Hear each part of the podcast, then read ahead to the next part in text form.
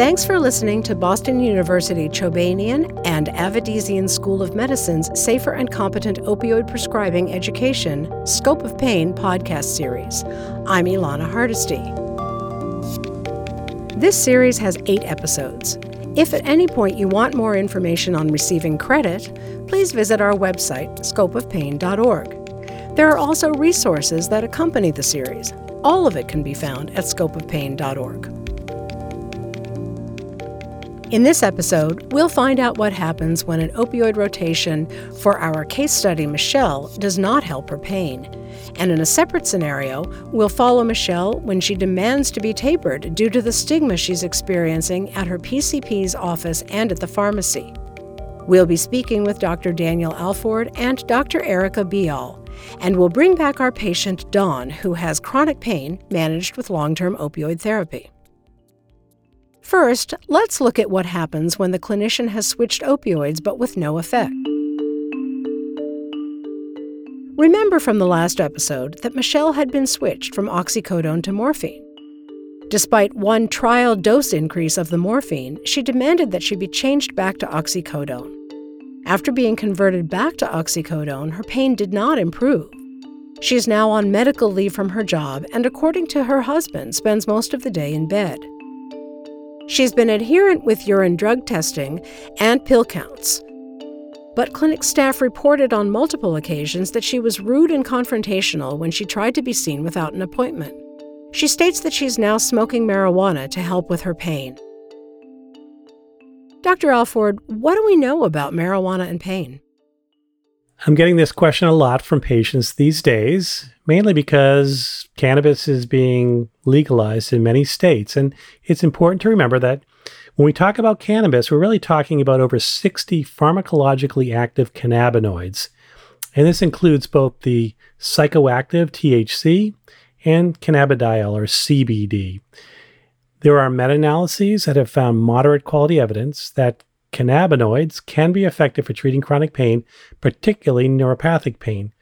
So let's compare their efficacy compared to the things that we normally prescribe. So, for example, for 30% pain reduction, the number needed to treat to get that 30% pain reduction is about 24 for cannabinoids.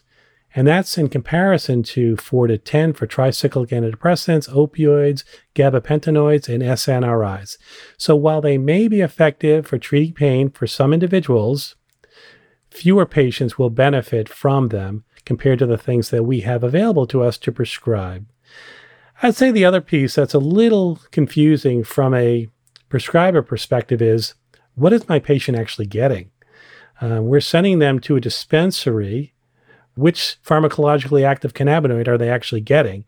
And so it's a little tricky to say, okay, go to the dispensary and get a cannabinoid when you don't know exactly what they're getting and whether or not they're going to get benefit. But the bottom line is some patients may benefit, but it's not nearly as effective as the medications that we have available to prescribe.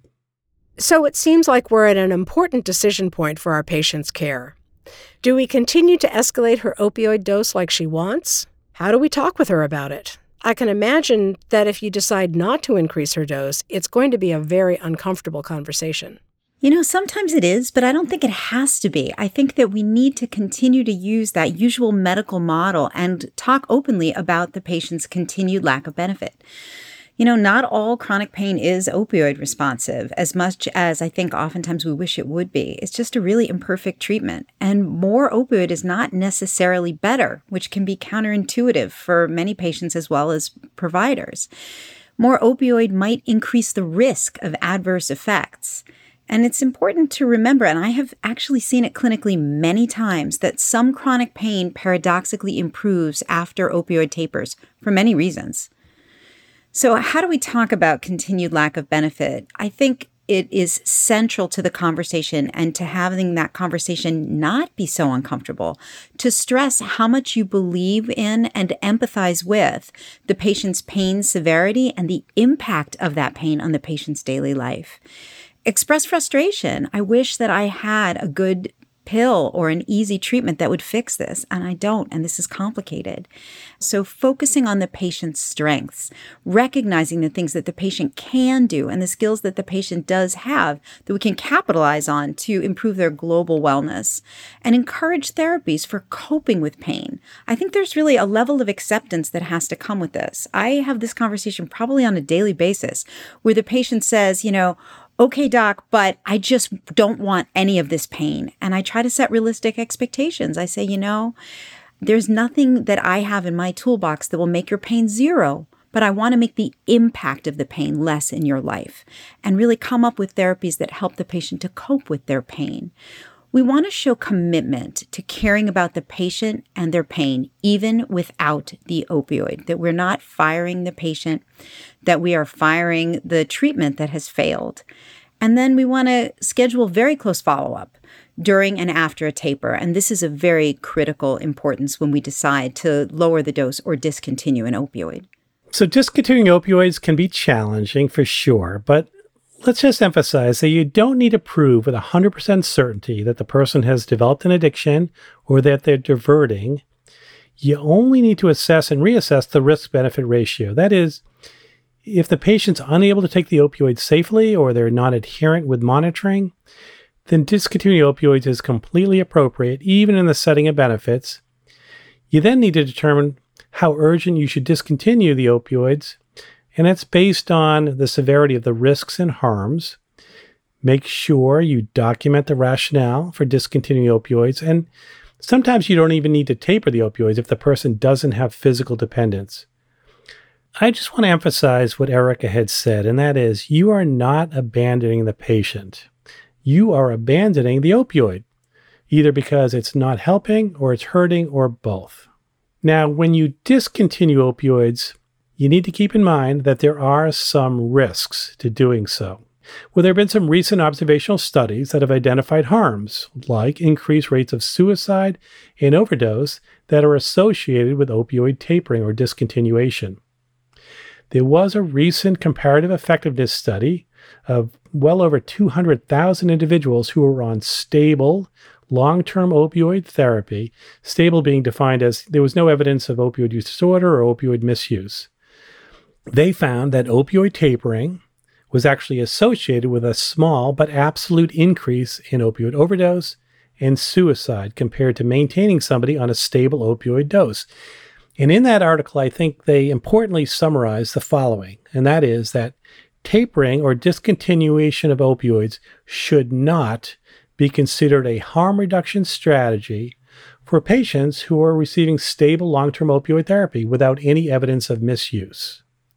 And when you do decide to taper someone because of lack of benefit or misuse, you need to do it carefully and keep in mind that there is an increased risk of suicide and overdose. So it really brings us back to this idea of the risk benefit framework. And I know that you and I have talked so much about this in many aspects of the treatment of patients with opioids. But here again, we want to use that risk benefit framework in how we talk with our patients, weighing the benefits of the opioid, so pain, function, quality of life, against the risks and harms, misuse, addiction, overdose, or other adverse effects. So when I make the decision where I think that the risks are outweighing the benefits, I find that many patients might be very fearful of that process, and it's really useful to be ready to avoid a number of pitfalls. So, patient might say, but I, I need the opioid, or make it about the provider patient relationship. Don't you trust me? You know, I thought we had a good relationship, or I thought you cared about me if you don't give them to me, and I hate this one, the the scary ultimatum, I will drink, use drugs, harm myself. Or, you know, they, they want to terminate the relationship with you. Can't you just give me enough and I'll find a new doctor? And your response needs to come back to that risk benefit framework and a useful mantra. I cannot continue to prescribe a medication that is not helping you or is hurting you or both. Despite her PCP's best efforts to explain to Michelle why the treatment plan will include tapering off opioids due to lack of adequate benefit, and focusing on increasing non opioid pain treatments, including cognitive behavioral therapy, Michelle keeps on insisting that she needs a higher dose of oxycodone. Though she's offered alternative pain treatments, she becomes increasingly angry, stating that she's going to find a new doctor. Michelle storms out of the office and says she'll be calling patient advocacy. Let's think about other ways that Michelle's case study can end. Let's go back to when she was on her original dose of oxycodone. She was doing well on her pain treatment plan, including oxycodone for her painful diabetic neuropathy and chronic hip pain for 11 months.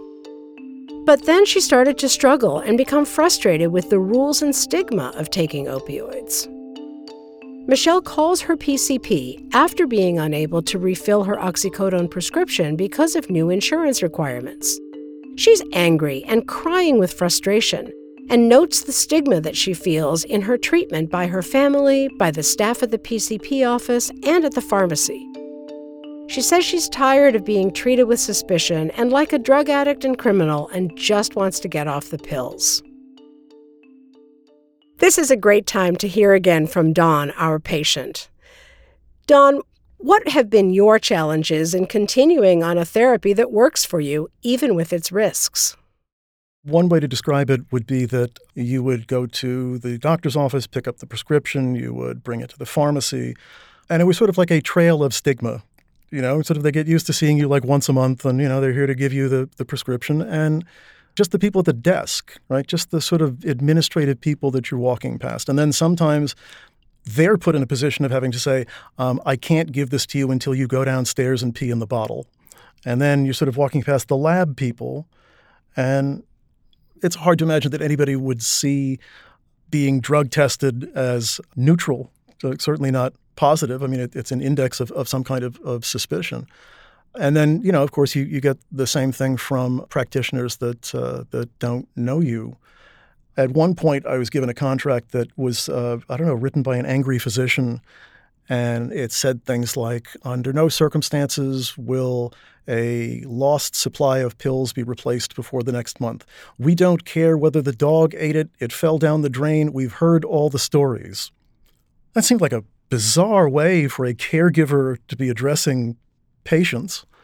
But clearly, I mean, a lot of uh, a lot of prescribers, I think, have felt burned and basically gotten angry. And some of that anger, I think, gets pointed at, at people who need medication. I think that's in some ways the ultimate stigma because it, it's being reduced from an individual human being to just sort of an irritating category of patient. Dr. Bial, how do you taper someone like Michelle who's requesting to come off opioids and do it safely? So, this is an actually quite challenging question because there are no validated protocols in patients on opioids for chronic pain in terms of how we should necessarily assume is the right way to taper. There is some very low quality evidence that suggests that several types of opioid tapers might be effective and that pain, function, quality of life, they all might improve for some patients with decreased opioid use, as we've talked about before. There was a study that found that 62% of patients in a pain clinic who completed a voluntary patient centered opioid taper over four months with a greater than 50% dose reduction found that neither their pain intensity nor the pain's interference with their lives increased with opioid reduction. And surprisingly, maybe, success was not predicted by the patient's starting dose, baseline pain intensity, or how long the patient had been prescribed the opioids or any other identified or measured psychosocial variable. There was an additional study of over 100,000 patients also on long term opioids and found that annual tapering increased and was more likely in women and those on higher dose opioids at the starting point. 19% of those patients had a maximum dose reduction rate that exceeded the usual 10% per week that is commonly recommended. But it's important to recognize that in the situation of both of these studies, these are quite specialized, maybe non typical, non generalizable patient populations, and they volunteered. So, maybe a general approach to opioid tapering is again that risk to benefit kind of delicate balance. We want to think hard about what's our speed and what is our goal. How quickly do we need to decrease the patient's opioid will really depend a lot on the reasons for that taper. So, if the patient's just suffering a general lack of benefit, but there isn't acute harm, you might take weeks or months or maybe even in a patient on a very high dose a year to gradually, gently bring them down off their opioid. But if there is apparent harm or risk, if the patient has suffered a recent overdose event, for example, that might be much more rapid, days to weeks. And while we are in the process of tapering their medication, I think it's really important to remember to build up alternative pain treatments, as short term withdrawal can absolutely lead to transitory increases in pain flares, as Dan mentioned earlier. So, how do you do it in practicum? First step is look at the patient's overall daily dose and reduce their medication dosage. So, if a patient is on a long acting opioid, they're taking it twice daily, we want to gently start to lower that to the smallest dosage unit. And then you might find you run out of what's available in that smallest dosage unit. And so, a next step might be to try to increase the amount of time between doses and we could transition the patient from a long acting formulation to a short acting formulation once we have run out of that lowest available dose. Also, consider that you can use alpha 2 adrenergic agents like Granted, it's off label use, but like clonidine or tizanidine or on label use with medications like lofexidine to help to blunt withdrawal symptoms. So the CDC has some recommendations here, and these are very general that we could decrease opioids as slowly as 10% per month if the patient has been on opioids for many years and it's really just for lack of benefit, we could decrease their patient's opioid as quickly as 10% per week if the patient has been on opioids for weeks to months or if we have more urgent reasons for discontinuation. Eric, I just want to give a lesson learned that I've learned over the years, and that is what you don't want to do is give the patient a 30 day taper because more often than not, they will come back and say, I finished my opioids and I'm only two weeks into the taper because they didn't follow the exact tapering instructions. So I really give short duration of opioids, and I'm very clear in saying, I'm not going to refill your opioid early. And I think that really sells the importance of following the taper as prescribed. I agree. And also, that's a time when we want to increase our monitoring. And so I might see the patient week to week or every time that I'm making an adjustment so that there's no opportunity or a, certainly a decreased opportunity for those overuse or potential overdose events. Thank you, Dr. Bial and Dr. Alford, and thanks again to Dawn, our patient. Over six months, Michelle successfully tapered off oxycodone. Her neuropathic pain was moderately controlled on a combination of acetaminophen, nortriptyline, gabapentin, and capsaicin cream. Michelle joined a monthly chronic pain support group. Her individual PEG scores remained between 4 and 5 on the 10 point scale. She remained employed and remained adherent with treatment and monitoring. She continued with her regularly scheduled follow up visits. Join us for our final episode when we discuss another possible scenario where Michelle was doing well on her oxycodone, but then had an unexpected urine drug test result. It was negative for her prescribed oxycodone. Is she diverting her oxycodone? How would you respond to this worrisome development?